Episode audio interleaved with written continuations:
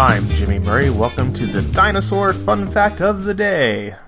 Today's dinosaur is Tarbosaurus.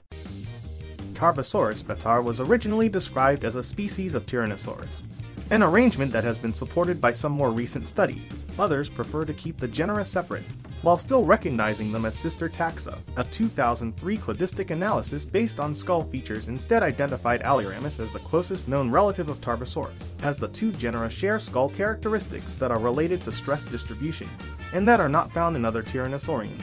If proven, this relationship would argue against Tarbosaurus becoming a synonym for Tyrannosaurus and would suggest that separate Tyrannosaurian lineages evolved in Asia and North America. The two known specimens of Alioramus, which show juvenile characteristics, are not likely juvenile individuals of Tarbosaurus because of their much higher tooth count and their unique row of bony bumps along the top of their snouts. Don't forget to tell your parents to send us their suggestions and yours to at the Jimmy Murray on Twitter. I'm Jimmy Murray. Thanks for listening to the Dinosaur Show on the Kid Friendly Podcast Network. Music by Kevin MacLeod, executive producer Chris Kremitzos.